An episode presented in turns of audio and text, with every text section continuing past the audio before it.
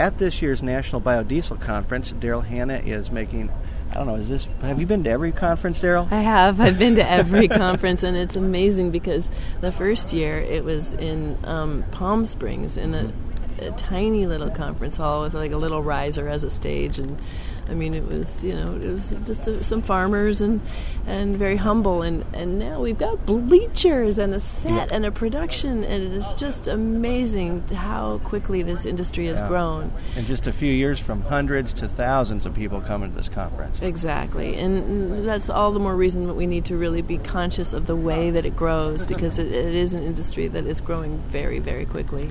Well, since this effort kind of got going with the National Biodiesel Board, events have really unfolded to put the spotlight on the importance of renewable energy sources mm-hmm. like biodiesel. What do you think about how things have gone in terms of the, the consuming public, especially, and their their uh, knowledge, awareness, and desire for this? Well, there's always more room for information and more room for growth. So it's still going to be a process of educating people and letting them know their options. Um, and as well, uh, you know, this industry is, though it's growing fast, is still in its infancy. And so it's also really important that when you use the term renewable fuels, that that, that term is thought through to its furthest extent. So renewable also means sustainable. Otherwise, it's not renewable. And and so that's another aspect of biofuels that need to really be monitored and examined and, and uh, understood and then um, exercised.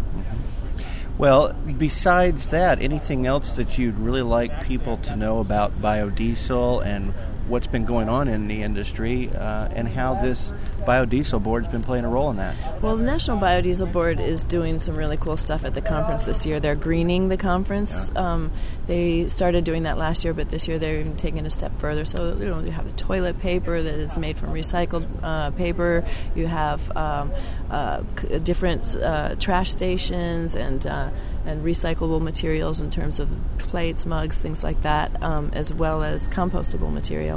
And so that's really exciting. And I think in terms of biodiesel um, and biofuels, um, the the the real the thing that really interests me at this point in time is is defining what sustainable is because um, there's a lot of money and a lot of interest going into this area right now, and um, it's moving faster than the uh, farms can sustain. And so they're doing things like cutting down forests in Malaysia to put in palm forests and importing oil and tallow and all kinds of things that are, are, are really not the reason that most consumers are moving towards biofuels. We want to get our kids uh, out of um, school buses that are poisoning them.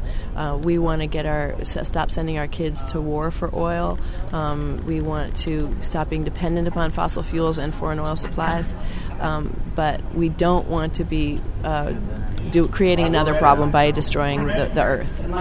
Well, we're about to kick off the conference here. Any last yeah. comments that we didn't touch on here as we look forward to another uh, just fantastic uh, National Biodiesel Conference? I'd say, you know, if, if anyone's really interested, come on down, educate yourself. There's always a sustainable biodiesel conference as well at this, in the same city at the same time, which is also a good thing to go to and, and research and, um, and uh, yeah, come on down, get off, get off the dinosaur. That's what I say.